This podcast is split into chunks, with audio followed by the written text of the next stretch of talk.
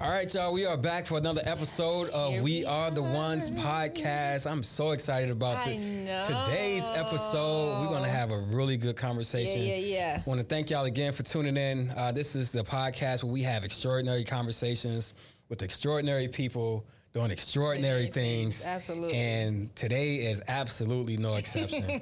we have the queen herself. Queen, my, my sister, my girl. Or as Adriana say, her. Ladies and gentlemen, her. Her. We got my girl in here. But before we get into the introduction with her, uh, her, Avi, how, how's everything going? Everything's going good. I'm so excited about the student loan forgiveness that's Ooh, going on. yes, yes, yes. Talk about it. Oh my goodness, that's so necessary and so needed. But I do have private loans, so that is what it is. But at least for my federal loans, we're knocking them out. So. Listen, that little twenty thousand. I'm not gonna say little twenty. I mean say. I mean that because I'm I'm grateful for whatever little, uh, you know, relief that I can get. You know, Absolutely. but uh, yeah, I was just being irresponsible over the years and. it's okay. We all go through it caught up to me. because they will not forget your social security. they number. will not. That's for sure. They will absolutely Okay, not. So they're gonna be on you for sure. I'm just, you know, but shout out to Uncle Joe, man, um, for. Oh, for, is he, is he Uncle Joe now? I didn't know. Look, he just he just forgave my student a part of my student loans. He Uncle Joe today. you know, so but no, man, like uh, just for anybody who hasn't, you know, if y'all, if y'all went to school, got student loans, I got to make sure y'all fill out the Absolutely. application. It takes about sixty seconds. It's nothing. I was so shocked by that. Yeah, Yeah, I was shocked. yeah. So we want to make sure that y'all do that. But other than that, how's everything else? Everything else is good. Yeah, the No Bills complaints. won. that game was incredible yesterday. What about them boys? on, though? I'm so on. excited. Oh my goodness. I'm so glad that we redeemed ourselves with Yeah. that one, especially because we wasn't even at home. Remember, we saw nothing but red in that stadium. Mm-hmm. Yeah, you know, you know, Bills Mafia is usually all over the place. I you know. all over the country, but, I know, but oh, it was a lot of red in that stadium. but we still pulled out that W though. We still pulled it out, so that was a great win. Next week we got the bye week, you know, so we can just kind of chill for a little breathe bit, a little bit. breathe for a little bit. Yeah, you know yeah, what I mean? So, but um, but no, man, today again, I'm super, super, uber excited to have one of my best friends, my sister. Like we we are forever linked. You know, Connected, abs- we are forever Ooh, connected. yeah, You know what I mean? Tatted. Yeah, because we are we got we got the tats to prove it, you know. So uh, this woman really needs no introduction. Uh, she is a modern day abolitionist. Uh, she's a freedom fighter.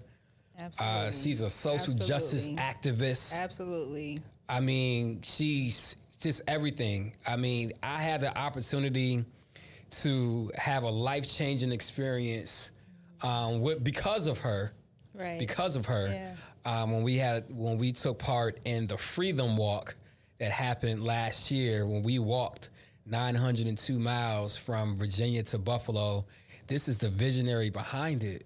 You know, so Visionary and doer. And you know how some visionaries just give you the vision and you know, but Nah. she's the visionary and doer. Nah, she is Yes. absolutely amazing, and she's oh, this such is a making good her crawl time. in the inside. I forgot Yeah. she doesn't like to. I, she doesn't like stuff like this. Well, you about to get it today. You get it all today, Kelly, because we Give her love her you. We appreciate you. and We absolutely are giving you your flowers.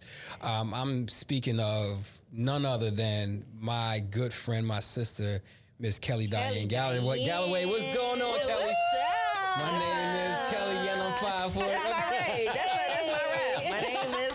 I'm five foot three, and I'm sitting in this podcast with my family. Hey, come on! Ding, ding, ding, ding. Somebody sign me. Come on, man. Yeah, my Somebody price just signed went her up. My right price just away. went up.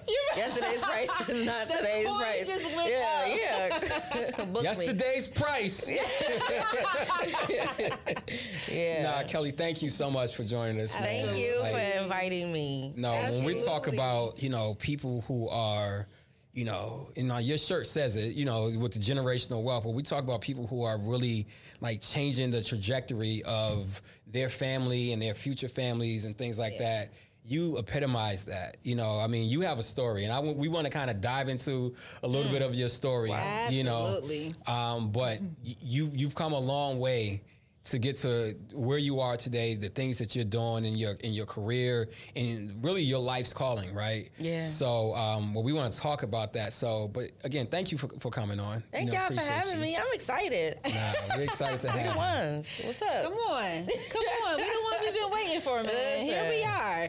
Okay, so Kelly, we're gonna okay, so we what we usually do is we dive into the mindset, we dive into your story, and then at the end we talk about exactly what it is you do. Okay. Okay? All right. All right. So talk a little bit about yourself, born and raised in Buffalo. Absolutely. Okay. And what side of Buffalo, what school you went to. Let's talk about all that. Okay, so um, my entire family basically grew up um, at the in this one house called 64 Halbert. You might have had your own addresses, but um, we have a matriarch in our family. So we, in my family, we still function off of that like kind of big mama system, and I'm named after her. Um, that's Aunt Diane, and so um, it doesn't matter whose kids you are, if you blood or you not, you probably lived at 64 Howard at one point. And so that's a part of Buffalo that we call Central Park. And so uh, my family, that's where we from. We from Central Park. And uh, I went to the same school from pre-K all the way to eighth grade. That was Campus West. This school is not open anymore, but that was a phenomenal school. It really Yeah. was. And um, my educational experience there really was transformative. And I even honor those educators and programs I've developed now. Um, and then I did my high school at the best high school in the whole Come city on. of Buffalo. Come on. Tech High School. I mean, Tectonian. hey, hey. We ain't gonna get into Hey, that. Yeah, we're listen, not. Not we're not. listen, listen. And so, but what I but what I can say, what I can say is that I may not have um, at that time lived up to what a Tectonian was supposed to uh, represent. Um, I always tell people this, and it's not that it's not that I'm proud of it, but it is um, it is a testament that it ain't how you start, but it's how you finish. Um, I've always been brilliant. I've always been a genius. Period. Come on. But um, I was also a survivor of gun violence.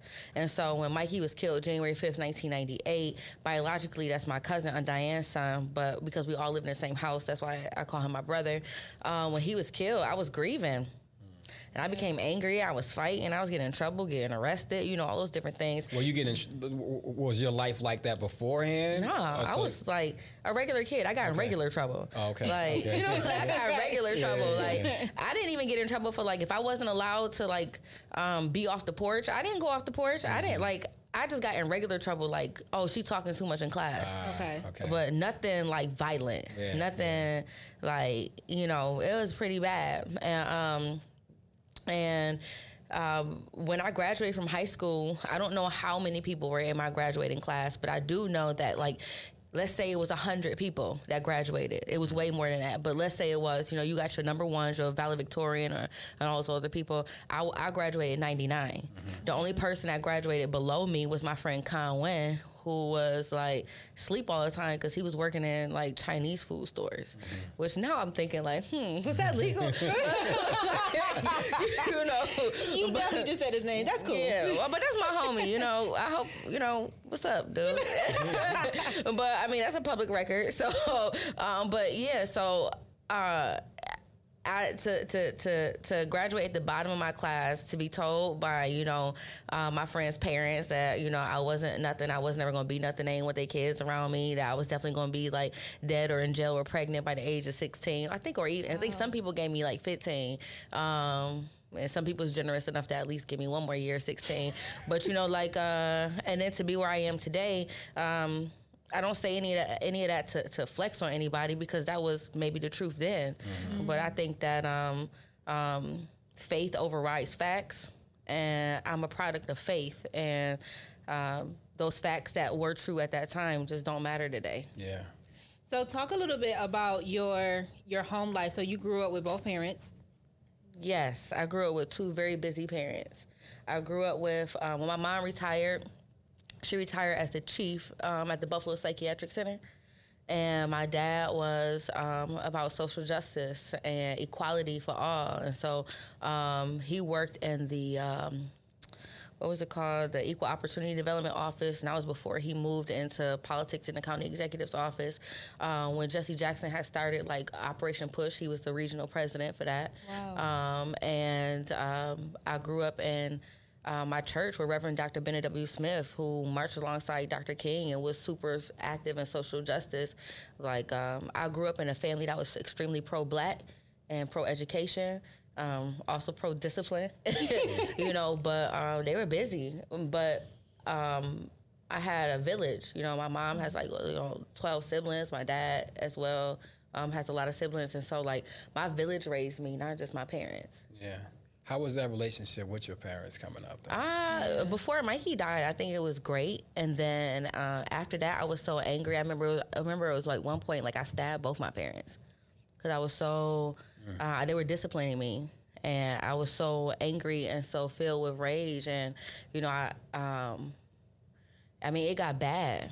It got really, really bad, and um, that's how I ended up going to Harlem and spending some time with um, Jackie Stover Stitz, who is my godmother, um, before she uh, opened this coffee shop right here in Buffalo with Larry Stitt. Um, and again, it was my village activated and uh, really instrumental in saving my life, I think. And um, I have, but everywhere you look, people loved me. Whether was my aunt, whether was my cousin, whether you was my sibling, my godparent, um, because of everything I needed, I went through. I needed a village. I needed a village, and so when it comes to like who is responsible for Kelly Diane Galloway, other than God, it is a it's a lot It's of people to name. Yeah. And um, I think the biggest blessing that my parents gave me growing up is they gave me the freedom to explore who I wanted to be, you know, and what I wanted to do. Like I remember um, the kids in my neighborhood before Mikey died. the kids in my neighborhood they was failing. They were failing in school, so my parents let me turn one of the rooms in our attic into a tutoring center. So I opened up my first tutoring center when I was seven. Wow. you know, Talk about ambitious. you know, like so I opened my first tutoring center, and then um, then I got real into like science. I wanted to be a mineralogist, so my parents bought me science kits. And I turned another room in my parents' attic into a science lab. Then I wanted to do music. So my parents put me in community music school. I took I was classically trained on piano and got me equipment so I could record karaoke machines, microphones, guitars, and I formed me a little group with me, Felicia, and Lynette, and we called ourselves PYT. My name was My name was K Dog. Our first single was Romeo, dedicated to Romeo in the um, in the uh, in the group. in the group. And he's my Romeo, Romeo, yeah. And I did my own editing and I did my own mixing. And so I had so upstairs, so like my bedroom now was my music studio. My Jill of closet, my closet, my closet now was my my um, testing and tutoring room, and then my spare bedroom up there was um, that was my science lab. And then of course we had the bathroom, and then but whatever it was I wanted to do, they made space for it. And if it wasn't, if it was something I didn't know how to do, they activated the village. That's so interesting because with your parents being so busy, they were still able to still cater and, and see the gifts in you and still give you those opportunities to groom it. Cook that dinner every day. like you know, except for Fridays, we, we have fish fry on Fridays. Like, I, is that a Buffalo thing? A fish, fry I think Fridays. so. Yeah, I've never we have heard fish of it fry. We anywhere have fish fries Yeah. every Friday. Fish fries It every wasn't Friday. Beer batted, was it? Nah, Nah, just making sure. I don't do that beer batted. fish fries every Friday and fried clams. And then um, on Saturdays we had homemade French fries with chicken gizzards. And on Sunday, that those was big dinners. Yeah. Chicken gizzards. Uh huh. With Frank's hot sauce. Yeah. that just sounds amazing. I don't know. I I've never had a word gizzard before, but yeah, I never had a gizzard before. I, but I've had our family cooking, so I know all of it's good. That's true. You know, That's so- true. So I grew up with ambitious parents who literally they loved me and they realized that at some points in my life that it was probably some areas that they couldn't fulfill. And so like I said, like um they created space for other people to also step in. Like they didn't I feel like sometimes when you know you can't do something, I feel like some some parents' egos ki- kick in, and so they just like, well, this is my kid, can't nobody, t-, you know. But my mom was just like, I can't help her right now. you know. That's and good. so, um, and I remember it was one time, like I said, something smart to my mom. She called all her sisters to the house. They was like, "Yo, what's up?" They pulled up on you. They all pulled up on me. It's like They're Aunt like, Viv you and ain't all her talking to my sisters. sister like that. but you know what I'm saying? But I, I knew. bet you straighten up quick, didn't you? yeah, but you know, but that's the power of a village. So a village raised Yeah. me. Mm, that's good. What was that turning point, you know, and then the relationship with your parents? Because obviously you said after your cousin died, you know, there was you there was a lot of hostility, you know, that that started to build up within you. You know, you had some some some situations, some altercations that occurred with your with your parents. But you, because you, you, you and your parents are super I close know. right now. Yeah, they I my best love your I love, I love that relationship with My y'all. parents are, are Yeah. my best friends, and like some people be like, "Man, you're not mad? Your parents sent you to New York City and stuff like that." I'm like, "Nah," because it helped me. Mm. Like at the end of the day, they just wanted to help me. They wanted, the, but we didn't know what the issue was. Nobody knew. I didn't even know what the issue was. Did, it I ever, just knew did that. you ever find out what that issue was? Once I was like 21, once I was in college, and one of my friends, Brittany, she was like, Kelly, it, like something's wrong with you. I was like, what? she was like, like it's not normal. Like you don't have emotions. Like you don't cry. You don't like you just blah. And she was like, you need to pray about that. And I went, I started praying about it, and I got therapy, and I realized that uh, I was grieving.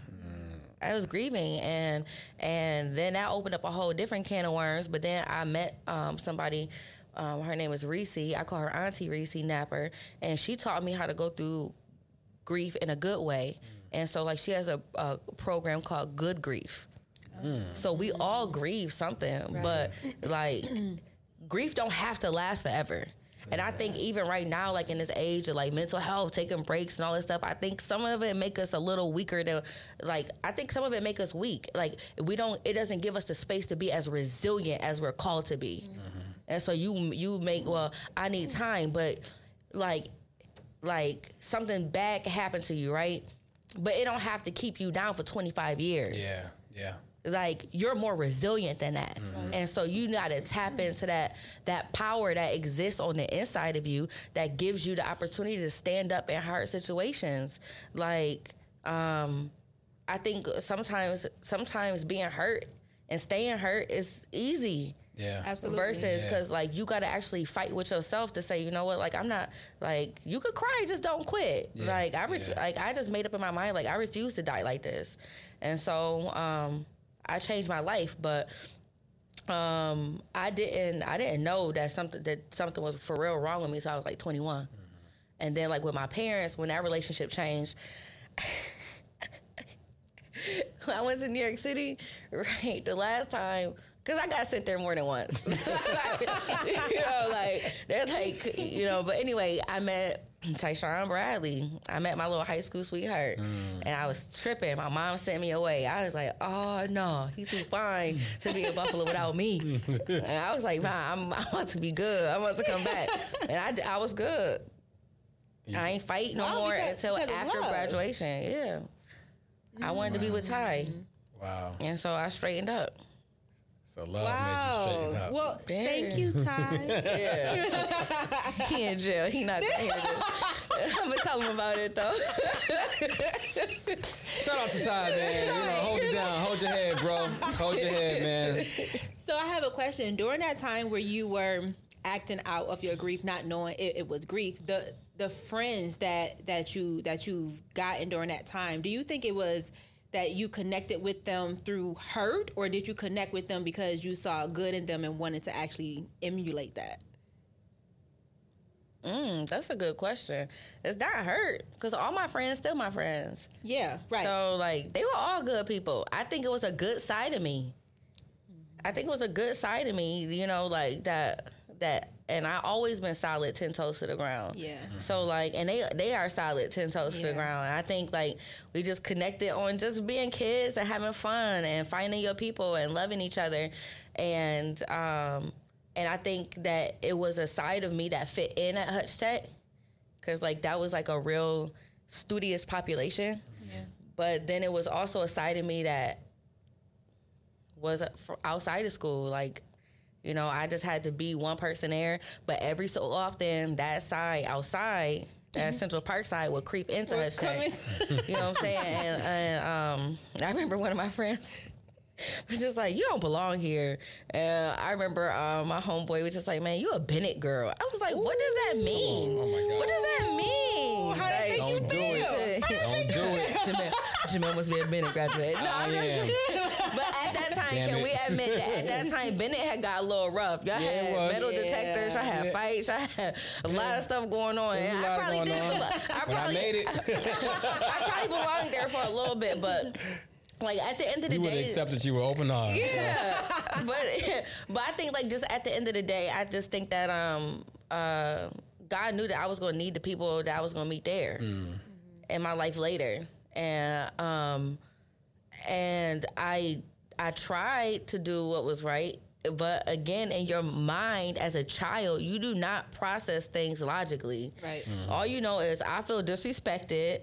And you got to you gotta knuckle do something about it. Yeah, It's time to like, you know, so like I know now that that's not the way, and then I knew then, okay, well I can't do this in front of these people, you know, and so like um, and it, I think it was a part of me that just I I I wanted to fit in, like I like they was doing fun stuff, like my grades was not because I wasn't so focused in school, I was really really focused on street in, in, in the streets and what was happening out there.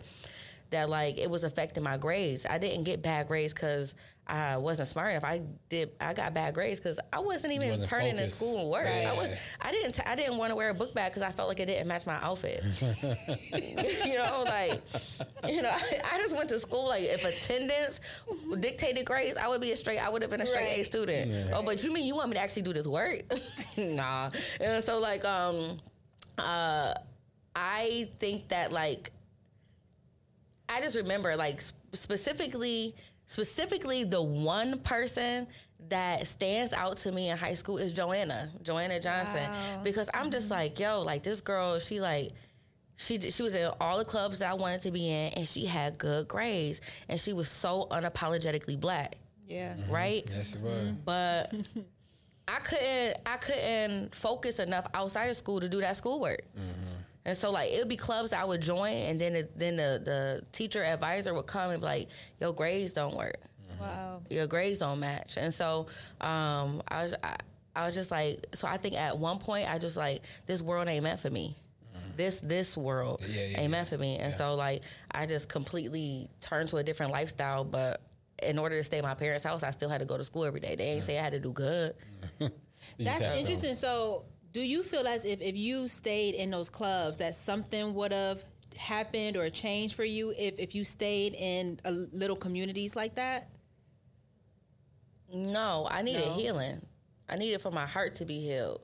So it was nothing. I remember I was the only black girl in chess club at Hutch Tech killing everybody because I had been playing chess since I was a little kid. I was a part of the St. John Baptist Church Chess Club, the, one of the black chess clubs. They took us all around the country playing. Mm. I, like I was rated, you know, like in in a national magazine, you know, and so like I know they was happy when they found out like, dag, she can't be in this club because of her grades. But I remember the teacher over that club like coming to me like, yo, can can the, some of the students tutor you? Can because they really wanted me to be a Yeah. part of the club Right. But it, it was over. I was just like, once they told me I couldn't do it, I just gave up.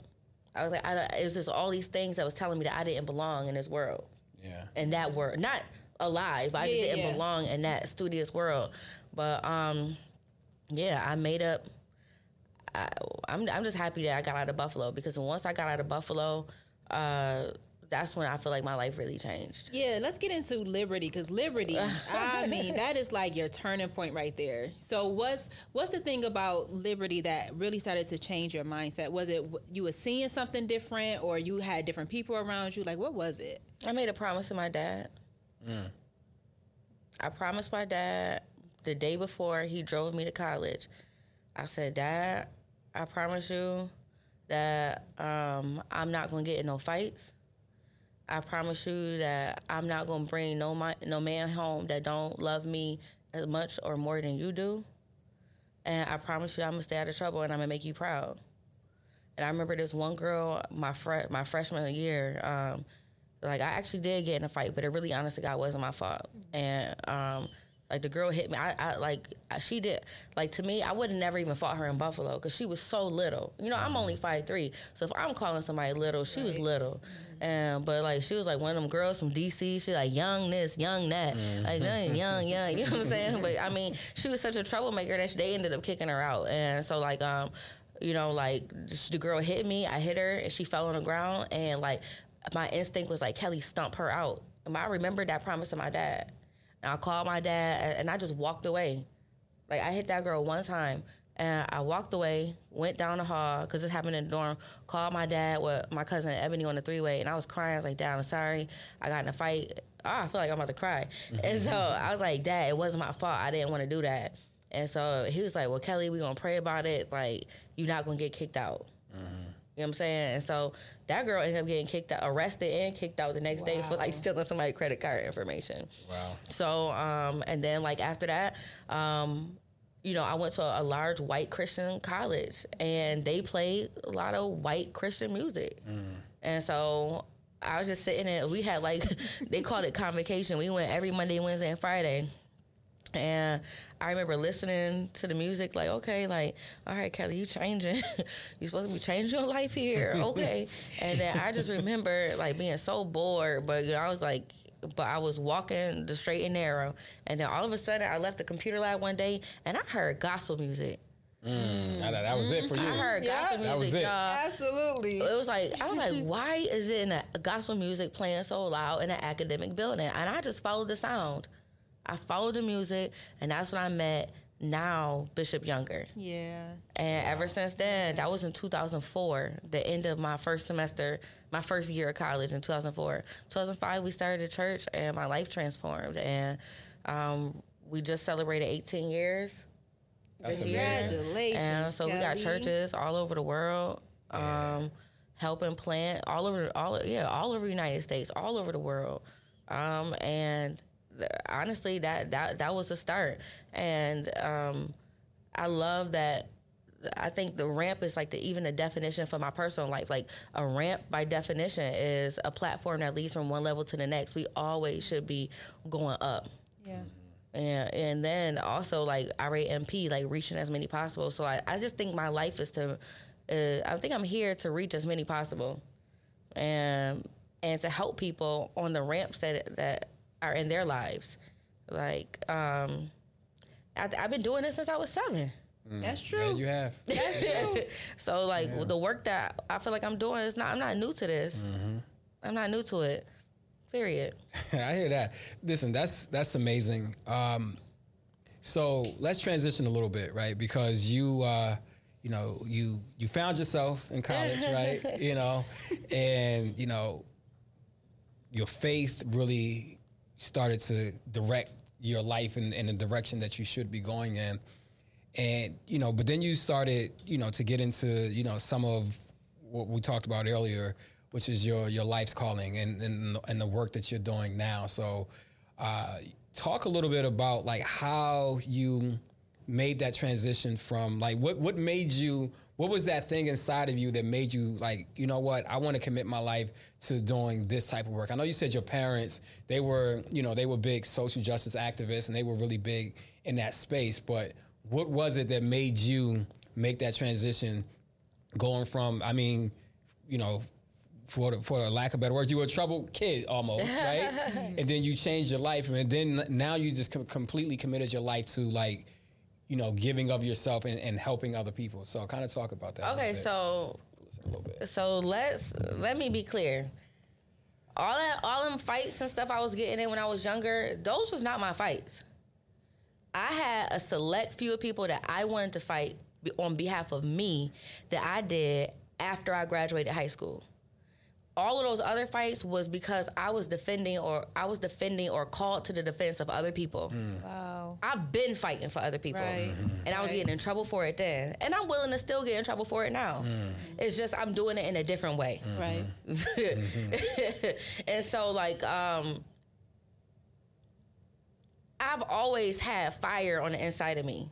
And so I just had to learn how to tame that fire because if I didn't, it, I would burn and burn everything around me up. Mm-hmm. And so I think that's where wisdom comes in. you you can be gifted and you can be talented. You can have so many things going for you, but if you are not wise, you will fumble, stumble, and lose everything because you didn't steward it. Steward it. Wisdom is the guardian of stewardship. If you're going to steward opportunities, if you're going to steward relationships, you have to operate in wisdom. And so that me going to Virginia was me learning and gaining wisdom. And so um, when I was sitting there watching a red box, honest to God, well, I was watching red box with Darrell. Shout out to my boy. Shout out to my boy Darrell. He just had a little baby, on, um, little son. Whoop, whoop. My God. Um, Taken. I honestly, I just thought that it was an incredible film. I It just thought it was. was Taken a was really genius good, film. Like the storyline, and even if it was highly unrealistic, it still was a good film. It was entertaining, and that is what you want to do when you watch films. But at the end of it, when the credits came on and said that human trafficking was a really a thing, I was I was offended. Wow. I was offended that there are people out there. I was offended and still misguided. I was offended that people out there thought that they could just do that to people because they wanted to. I was misguided to think that it only happened overseas. Mm, mm. So when people say, "Well, what led you overseas?" But I believe that God allowed me to be blinded at that time. Mm-hmm. Because if that if I just thought that it only happened that it happened here as well, I probably would have found more domestic works and I probably would have never went overseas. Mm-hmm. But being going overseas reignited that fighter back in me. Because my fight or flight instincts had to had to kick in. My my ability to survive had to kick in. My ability to be able to adjust to food and temperatures and clothing and cultures that I'm not accustomed to, and still but still have the opportunity and the space in my heart and mind to appreciate it and respect it mm-hmm. that had to be birthed and developed and cultivated in me in my international travels and, and my international living. And when I came back to the United States, after learning that even in my hometown, the work that I was establishing in all these other countries was did not even exist here, it prepared me and, and gave me thick enough skin to be able to do it. So when people look and say, "Oh, Kelly, like how long have you consistently been in the United States?" Well, it's four years. Two of them are COVID years. Mm-hmm. And they're like, "Well, you did all this in four years." Yeah, because when I was living overseas, like I believe that whatever that muscle is that allows people to to actually work, I did more work than I did talking. Mm-hmm. and I think that's what be slowing people progress up. They be wanting to be great, but you talk too much. Yeah. You want to be great, but you want to sleep too much. Mm-hmm. You want to be great, but you want to party, you want to drink, you want to spend your money. Like honest to God, like like when when I first started Project Mona's House, like any any bit of money that I got, like I put it straight into my vision. Mm-hmm. People didn't see me outside. I didn't have all the nice stuff. I didn't even have a car. I was Ubering or riding my bike and taking the train and bus places. Mm-hmm. You know? And so like like when you really want something, like you you gotta work more than you just like are distracted. yeah. Yeah. And so I think that those are the things that that that were cultivated in me that helped transition me from just doing local work into international work. And that's why I can say without a shadow of a doubt, without without lying, without fronting, that hashtag my reach is global. Mm. Because I worked. Yeah, that's a fact. no, you really did. I mean, you've been putting in the work for for for a while. you 18 know. years, apparently. Yeah. Yeah. Eight- man, Longer than since I that. was You seven. she was Seven. seven years old. Since I was seven. You know, that's about 18 years. Yeah. No, but that's that's that's just absolutely incredible, and to see and. uh, the one thing that I'm I'm so grateful for, especially about the relationship that I have with you, Kelly, is that I get to see this greatness like firsthand. You know, And like, the craziness. yeah, yeah. Behind the scenes. Cause I be Yeah. going crazy sometimes, y'all. Like, so people be like, "Oh, she always level headed." No, I'm not. No, I mean, I'm it- not. I mean, but it doesn't. I, I think for the, the type of work that you have committed yourself to, and the type of work that you do, just as a as a as an entrepreneur, you, you're not supposed to be level headed. Oh my gosh. You know what I mean? There are going to be times when you're just ready just to kind of go off the deep end. I mean, it, it's literally uh, an emotional roller coaster. Yeah. You know, when, when when you talk about doing the type of work that you're doing right now, Can I introduce to you a developing thought? that's absolutely. I'm not done developing it. So y'all are getting the first rough draft of it. Like- I'm a Bills like fan. Period. Okay. Okay. Been a Bills fan since I could. I can only remember being a Bills fan since kindergarten. I have no prior memory prior any Well, memory far prior to that. Yeah. But every Sunday or every Monday, every time the Bills play, I get in arguments with Bills fans. Why? Every every single time, and I could prove it, and I got receipts. if y'all go on the Bills Facebook page, Oh, every Lord, single you on time they win. It, it would be different. It was the opposing team, but these are Bills fans, and I'm going to incorporate this in some of my leadership training. I don't know exactly how yet, but check this out. There, I, every single time they win or lose, we only lost once, right? Right. Mm-hmm. I say, "Go Bills! We winning the Super Bowl." Absolutely. Bills fans, they be like, "Don't count your chickens yet. Don't jinx us. Don't, don't, don't, Yeah. don't." I don't want them people on my team. Yeah. Mm. Mm-hmm. Those people do not belong on your team. You either going we either gonna go for it or mm-hmm. we not. Yeah. Right. Yeah. So those are boat people, and I'm a water walker. So there's such an element of She's faith dropping. She's in the work child. that I do. Like people like Jamil's a freedom walker. We ain't had no money. Nah, we did. We did not have money. I'm like, how we gonna got feed stories, these people? man. How we gonna have gas? We got Where we gonna stay? But I'm a water walker, and so where the numbers don't add up, my faith has to make up for that. And it sure does, mm. Kelly. Every And time. so at the end of the day, like you're not gonna outwork me. Mm. You're not gonna outbelieve me. You know what I'm saying? So if I want to get on the Bills page every single week and I'm still gonna do it and say we're winning the Super Bowl, I'm gonna speak exactly what I want to see. Yes. Right. Some people wait by the sidelines, and those are not the people you could build Absolutely. with. Those are not the people that you're gonna change the world with. Scary people do not make history. Mm-hmm. And I'm just not a scary person. And I ain't never been scary. And I think that's why God chose to use me in this way. And so, like, even when it comes to like the work that we do around the world, they like, yo, you scared, you scared, you going by yourself. And no, I'm not scared because even if I die, what y'all gonna say at my funeral? Except for that she ma- she died empty. that she did what she was on the earth to do. I ain't scared to die for that. You know? So like I'm just like, man, like why don't why can't we uh what what's that quote that people say like what would your life look like if you feared nothing? Oh yeah. Mm. Mm. I'm gonna find That's a, out. that's a scary thing for a lot of people. It is. That's a scary thing for a lot of people. Social media makes it uncomfortable. scarier mm-hmm. because because we haven't learned how to fail well. Mm-hmm. Like you gonna fail, but you could still fail well. You could fail well when the only way you fail well is after you fail, you get back up. Yeah. And then like, and then also not being afraid to say, "Yo, I got to start over. This Yeah. don't work. Let me scratch it. Let me start over." Like right now, I got something that's in the works right now. People already know about it. I'm just like, hmm, should I scratch it, God? Should I scratch it for right now? Because again, it's it's about wisdom, and you don't have nothing to prove to nobody. And so like. Social media sometimes make you feel like, yo, I gotta flex, I gotta do this, I gotta do that. No, you don't. You can sit down and be quiet sometimes. Yeah. Absolutely. I had to learn that.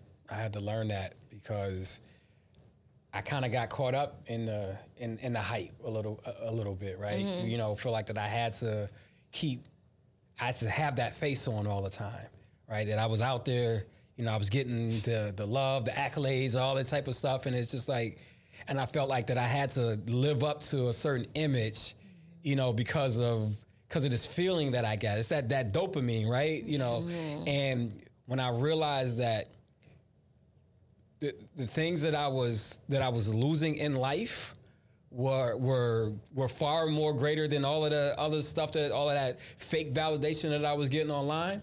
That's when I had a complete radical shift in my thinking. Yeah. Like you know what, I, I cannot continue to I can't continue to operate like this. Yeah. I got to give I got to give my life and everything that I'm doing, everything who I am, excuse me, everything of uh, and who I'm called to be. Like I have to live it for the people who who who really mean something, you know, and not just the Well, the people you assign to. yeah, right. Like I, I, I forgot on TikTok it was that girl that had all the millions of followers, and so she had Oh, a she pop had up something, event and ain't nobody, come. Yep, I remember that. That's crazy.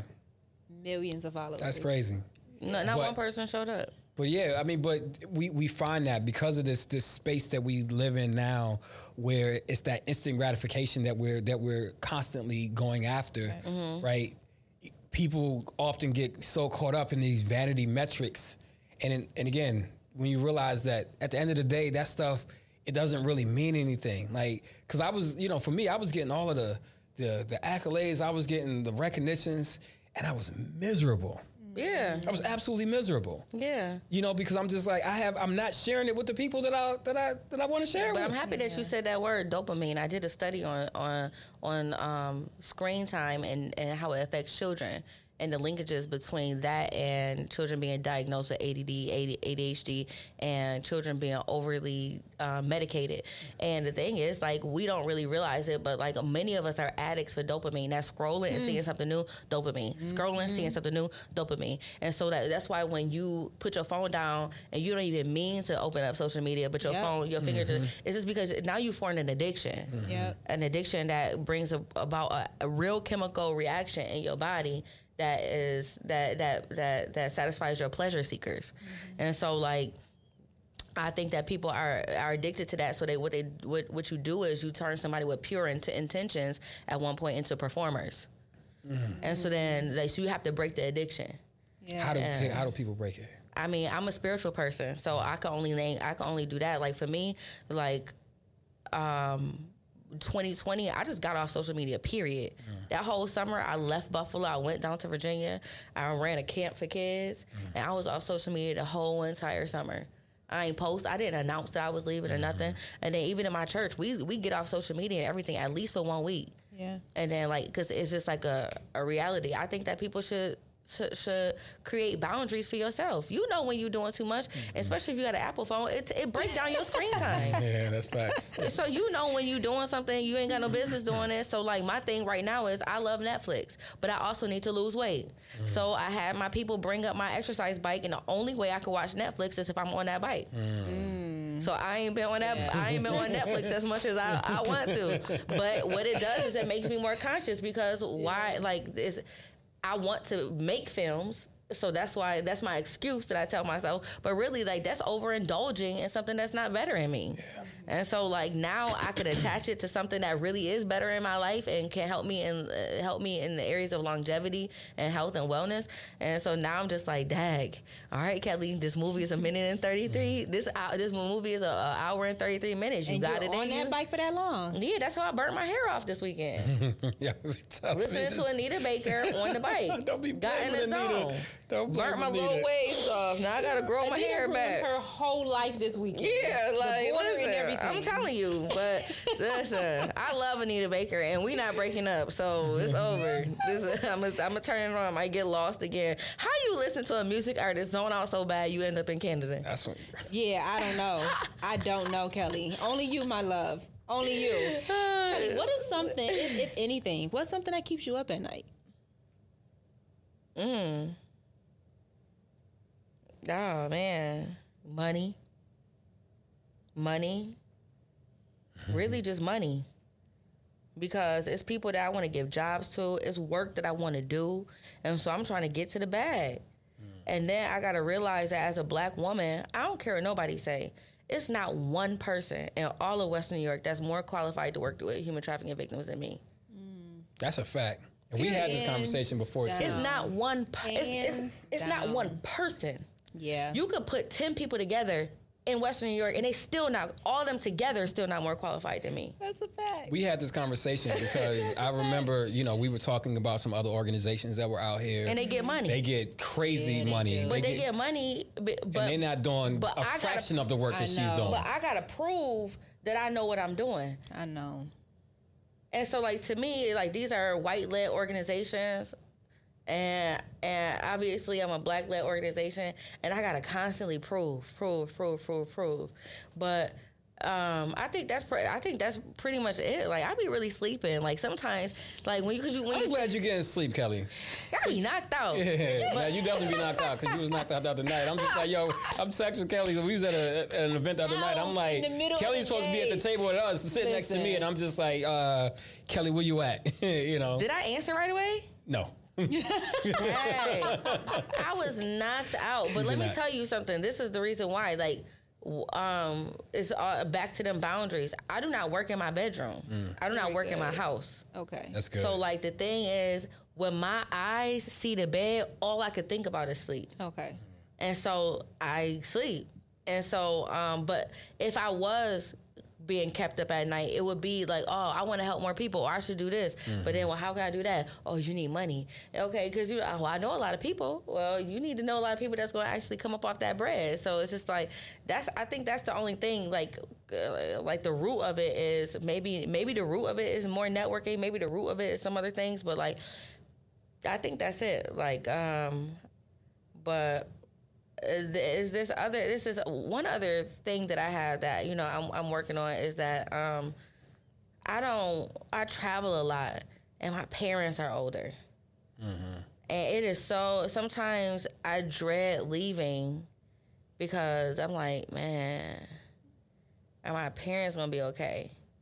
Like what if I'm like somewhere I don't have no internet no electricity and so like that's why I don't be gone for like six and eight months like I used to be. Mm-hmm. Like I'll be like, all right, I'm going to India for two weeks. I'll be right back. Mm-hmm. Then three weeks later, I gotta go back to India. You know what I'm saying? Like it, it'd be like it'll be stuff like that because um, you know, when I was away, when you I, I just see my parents aging. Yeah. I see them aging, and, and overall they're healthy. But it's just like I want to be close to them mm-hmm. At this age. And my mom and dad like, girl, if you don't get away from here and go live your life, yeah, my mom. They be living their life. Yeah, they sure do. Yeah, they be out. They yeah, sure They so- outside. They, yeah, they was at they was at the event before yeah, me. they the ones over there was like, yeah, she's still at home sleeping. I'm just like, But even they know, like, if I say I'm tired, then they know, like, yeah, she tired. Tired. Okay. Like that day, it was just like you know. I couldn't even when I talked to you, I was like, "Yo, I need a nap. I'm Yeah. not gonna be no good to nobody." And like, it was just, it was one of them, one of them days. So like, um, yeah, So that's why your schedule changed because I did notice that I'm like Kelly's not gone for like a month or two no more. You really don't do that no more. But your kids. So let's let's let's transition because I really want to have the audience hear everything that you do. Kelly. oh god, everything that you do. So you have kids. Mm-hmm. You have um uh your your babies. I just I just love when I see you in in the attire and when you speak to them. Oh my goodness. Oh, I India. Love, yes, I love your kids out there. So so talk about what you do outside of the states and then we'll draw back home and talk about what you do here. So one thing that I noticed is that like kids grow up. So especially when I first started doing this work internationally, I'm like, oh my god, I want to move to India because I want to stay with my kids all the time. But then here you are, ten years later, and they going to college, They they, going to university They in out. India, they get married younger. Oh, so it's just like. I'm like.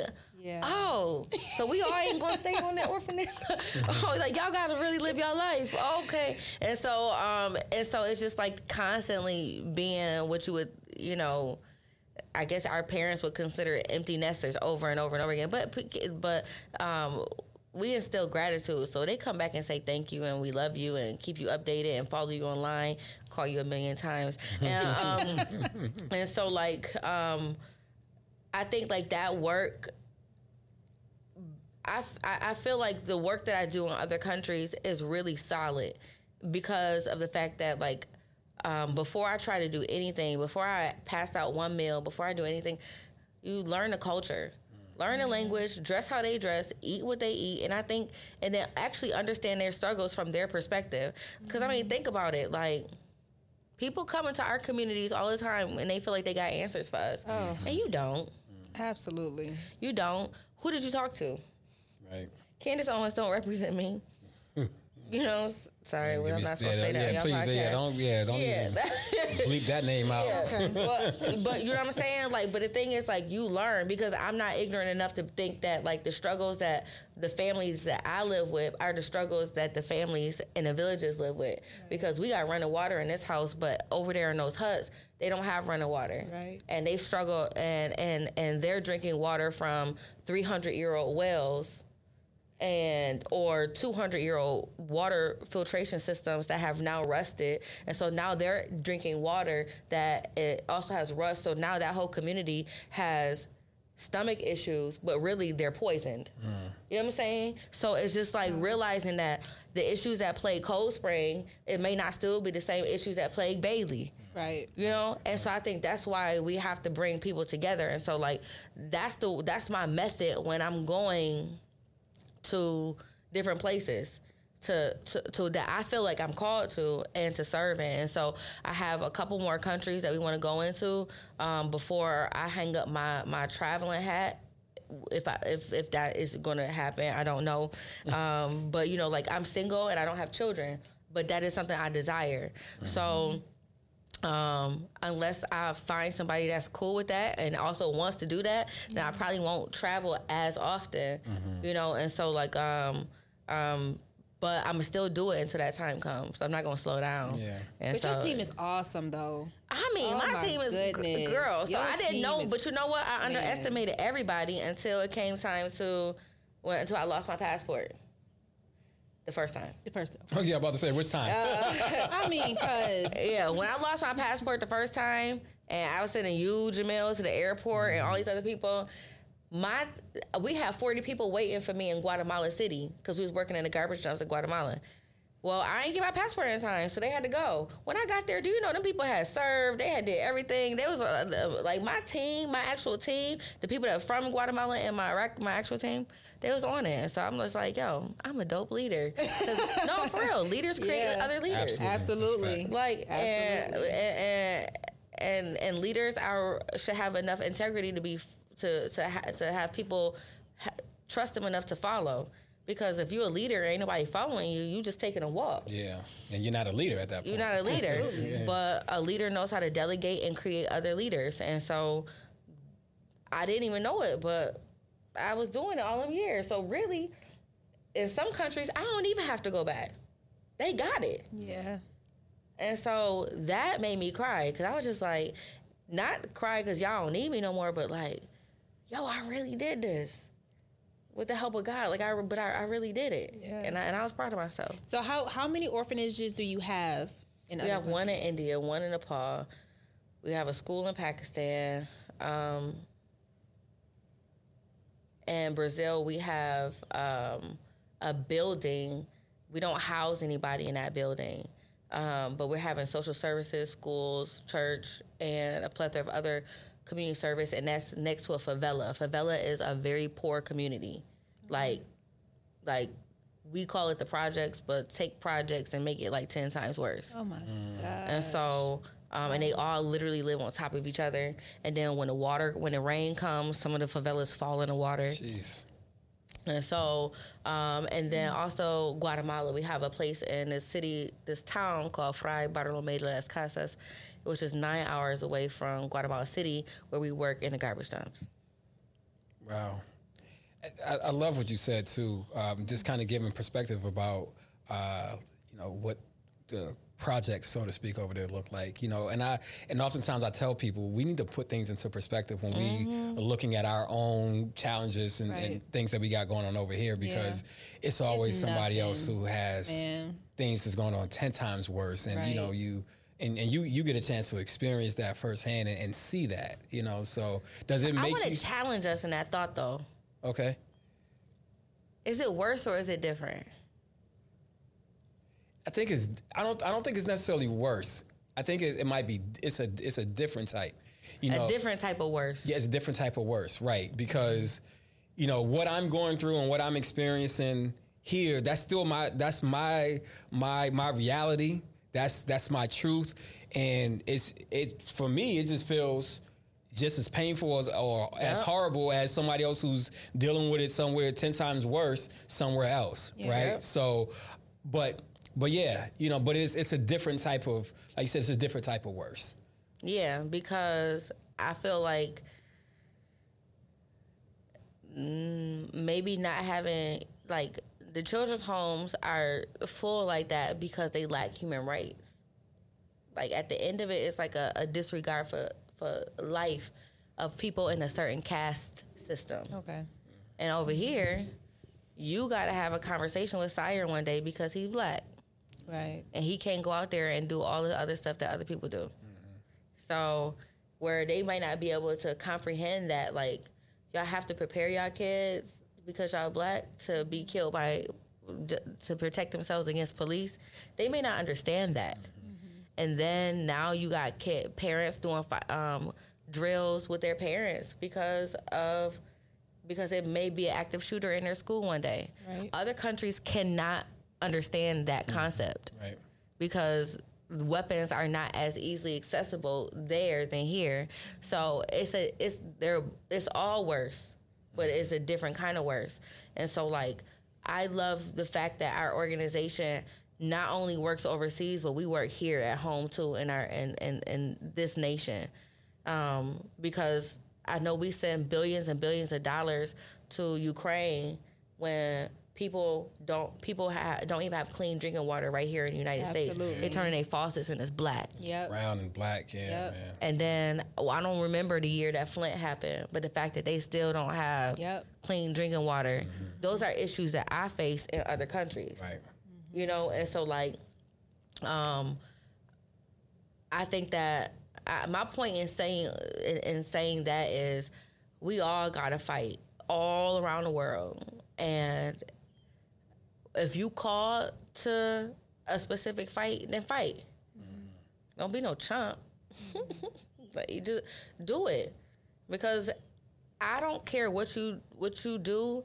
If, you if you're called to do this and you're doing everything except for this, you still gonna feel empty. Mm-hmm. I don't care what it is because it's gonna be some part of you that uh, some some some potential in you that's just untapped and it's not mm-hmm. manifested.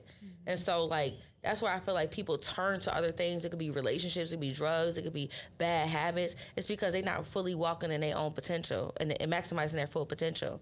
And so, like, whether your fight is in Ethiopia or whether your fight is in the south side of Chicago or the east side of Buffalo, like, fight your fight. Yeah. Fight your good fight. Yeah. Get in some good get in some good trouble. Yeah. Like I was before Mikey died. Regular trouble. Regular trouble. Kelly, we're going to ask you just one more question because I know. So she has a human trafficking one-on-one event to do tonight. Yeah. So last question, Kelly. Tell tell our audience a little bit about Project Mona's House. What your what your vision is for the next five years, and yes, Ah. And, yes, and and part two to that is because you got a lot going on with the, the you know human trafficking work that you're doing. You know, you're into you know social activism now. Mm. What's it, what's next?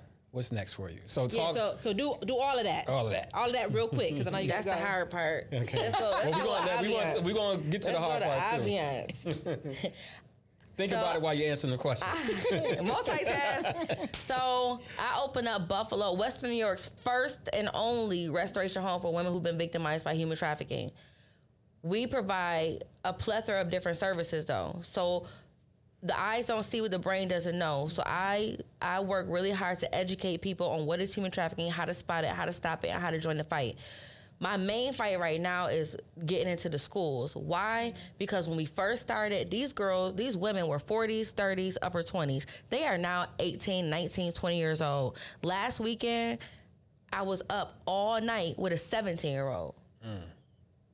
You understand? And so that part. Then you have the Freedom Center, which is our drop-in center where people where women could come on Mondays and Wednesdays, chill during the day. We got groups, we have classes, workforce development, all those different things. And on Tuesdays and Thursdays, we have girls eight grades three through 12 we, we call that our young women's empowerment academy. The reason why people are like well why she work with girls? Because how do you save women? You save women who are part of vulnerable populations by going into those vulnerable populations and empowering the girls so that they never become a part of that population.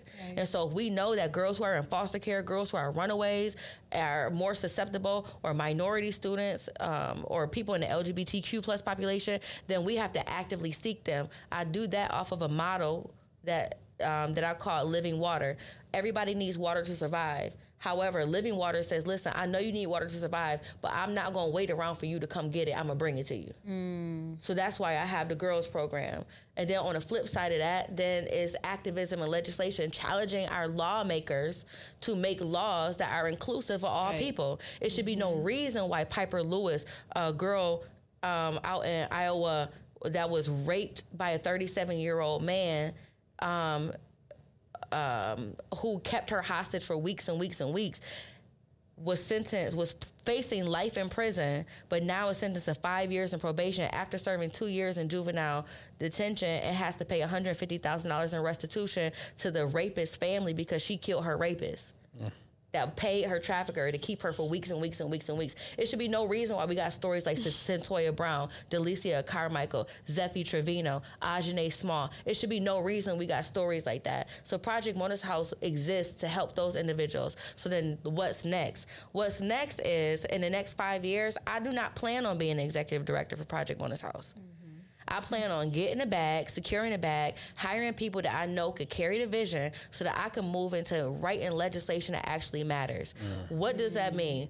Project Mona's House, we waved the banner of freedom, not just for human trafficking victims, but for people, period. Mm-hmm. Back to the 13th Amendment, we have legalized slavery all over again in the in the prison system. It should be no reason why you got gentlemen that look like they're about to die, and then when prison prisoners say, "Oh, well, we're gonna we're gonna boycott," and then now y'all basically cutting their calorie count down because y'all got to produce office chairs, hand sanitizer. In, in, New York State, when we got all that free, um, the PPE, hand, mm-hmm. uh, that was made in prisons. Mm-hmm. Yeah, yeah. So you get government contracts, wow. privatized prisons where people are making millions of dollars, JPay oh where you just want to write your family, Securus where you just want to call your family, and these people are benefiting off of the poor because they want to communicate with their family. Some who are wrongfully incarcerated, most mm-hmm. who have mm-hmm. unfair sentences, and you driving Maseratis, Porsches, Maybachs, and all of this off the backs of poor people because poverty is also a crime, obviously, in our country. And so, what's next for me is I want to make a difference in that area because I believe in freedom through and through. Mm. And so, did I do it? You did it. You did it. You did it. You, you did it. You are doing it. You My have goodness, done it. Kelly. and we love you for it, Kelly. I mean, you Absolutely. are making an impact in ways that, my God, that most people just, just dream that they could be in a space like this. And and you and you just and you do it so gracefully. Yes. You know, I, I, I love I love you so much. You, you know that. You know I, I love you to to the moon.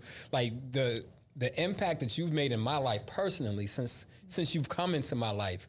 I've seen how my life has been has gotten dramatically better because of the presence of you in my life. So I thank you for that. I thank you just for being who you are and just for the fight and, and just never giving up. You know, like there's times because this work, this is not this is not easy work, but by no means, mm-hmm. right? And there are times that you, you know, you don't have to be doing this work, Kelly. That's a fact. You don't have to be doing That's this work, but yet you're doing it, and and you're doing it at a high level, and and we we just thank you. You you know all of the flowers that you and all of the the recognitions and everything. You, there you're well deserving of everything that comes your way, Absolutely. right? So so we want to continue to this support you, to uplift you. Um, and, and, like again, just to just to thank you for all the work that you're doing. Thank you for being the one. Yeah, you ah, are the one. Being the one. Thank you. You are the one. Yes. You. So, um, before we wrap, uh, how can people, if people want to support you, support Project donate, Mona's yes, House, donate? Please. How can they how can they connect with you? It's simple. Find us on all social media platforms at Project Mona's M O N A S house or projectmonashouse.com. Um, my personal is just Miss M S Kelly K E L Y Diane. Miss Kelly Diane on all platforms as well. Um, and yeah, let's stay connected. Thank y'all for listening and um, can I share just the last thought? Absolutely, sure. please. The last thought, I think that um, you can hear from my story that it really doesn't matter how you start, but it's how you finish. And even if you're in the middle of a process, don't be afraid to stop and start over. Uh, you have nothing to prove to anybody because at the end of the day, your only assignment is to die empty. You and you can't do that people pleasing. You can't do that from the boat. So pull up your bootstraps and get out the boat and start walking on the water. And um, and God got you the rest of the way. Period. That's it. We gonna end it like that. Yeah, that. there's no other and no other way to end that's it. it. And I was really hoping that you was gonna you was gonna end on that on that whole dying empty piece. I, I love anytime know. you talk you talk to that Kelly. Like it it, it moves me. It, it really does, and I think it moves people to to to really take inventory on what they're doing in their lives and how they could like really start to die empty. you know, Yeah, and what write it can do for the down. Write it down. Write down that plan. Huh. Well, on that note, that's it, Oh, man. man. We appreciate y'all for tuning in to another episode. Avi, this, I mean, we can, I mean, I don't know how people could top this. I know. Right well, I guess we're gonna see you next week. We're gonna see you next week. We're gonna see you next week. Yeah, You know, next so- week. But listen, Next we week, appreciate. gonna be listen, come on, waves. but no, we appreciate everybody for uh, checking in, uh, tuning in to another episode of the podcast. Make sure you follow us on all of the streaming platforms. Anywhere you like to listen to podcasts, we're there. Uh, follow us on YouTube as well. Just search We Are the Ones podcast. You can watch this interview in full. Um, and follow us on all our social media platforms as well. At we are the ones. So um, until next time, I'm Jamil. I'm Avi. This is it, y'all. We are the ones. Thanks for checking out another episode of We Are the Ones podcast. Make sure you subscribe and listen to our podcast on any of your favorite streaming platforms, including Apple Podcasts, Spotify, iHeartRadio, and even on Audible. And then make sure you follow us on all of our social media platforms on Facebook and Instagram at We Are the Ones Podcast. And make sure you subscribe, like, comment, and share. Because remember, you are not just the one, we are the ones.